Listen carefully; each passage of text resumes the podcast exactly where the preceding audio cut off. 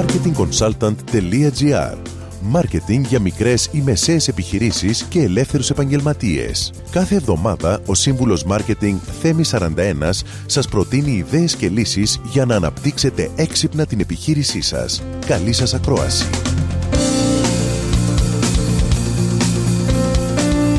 Γεια σας. Ακούγοντας τον όρο branding στους περισσότερους, έρχεται στο μυαλό μια εταιρεία ή ένα προϊόν. Παρ' όλα αυτά, σήμερα ο όρος αυτός ισχύει για τον καθένα. Όλοι μας έχουμε μια προσωπική μάρκα. Σίγουρα, λίγοι από εμάς την καθοδηγούν και την αξιοποιούν, αλλά αυτό δεν σημαίνει πως δεν υπάρχει. Ακούστε τέσσερις τρόπους για να ξεκινήσετε να χτίζετε το δικό σας προσωπικό brand. Πρώτον, ξεκινήστε να σκέπτεστε τον εαυτό σας και να τον βλέπετε βέβαια σαν ένα brand.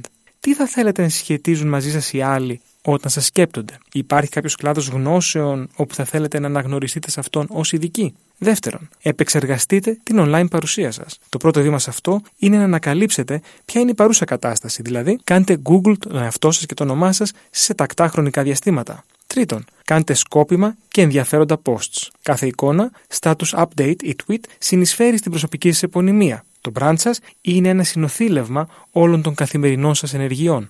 Τέταρτον, Συσχετιστείτε με άλλα δυνατά brands. Βασικές πηγές για να φτιάξετε σχέσεις είναι η χώροι εργασίας σας, το πανεπιστήμιο που πήγατε και οι συνάδελφοι του ίδιου κλάδου. Ψάξτε για groups, newsletters, blogs, social media που μπορεί να βρείτε κοινά στοιχεία για να προσθέσετε στο brand σας. Προσοχή στην σωστή και κριτική επιλογή τους. Καλή επιτυχία και με αυτό σας εύχομαι καλή εβδομάδα και σας δίνω ραντεβού την επόμενη εβδομάδα με νέες ιδέες και προτάσεις marketing. Καλή εβδομάδα.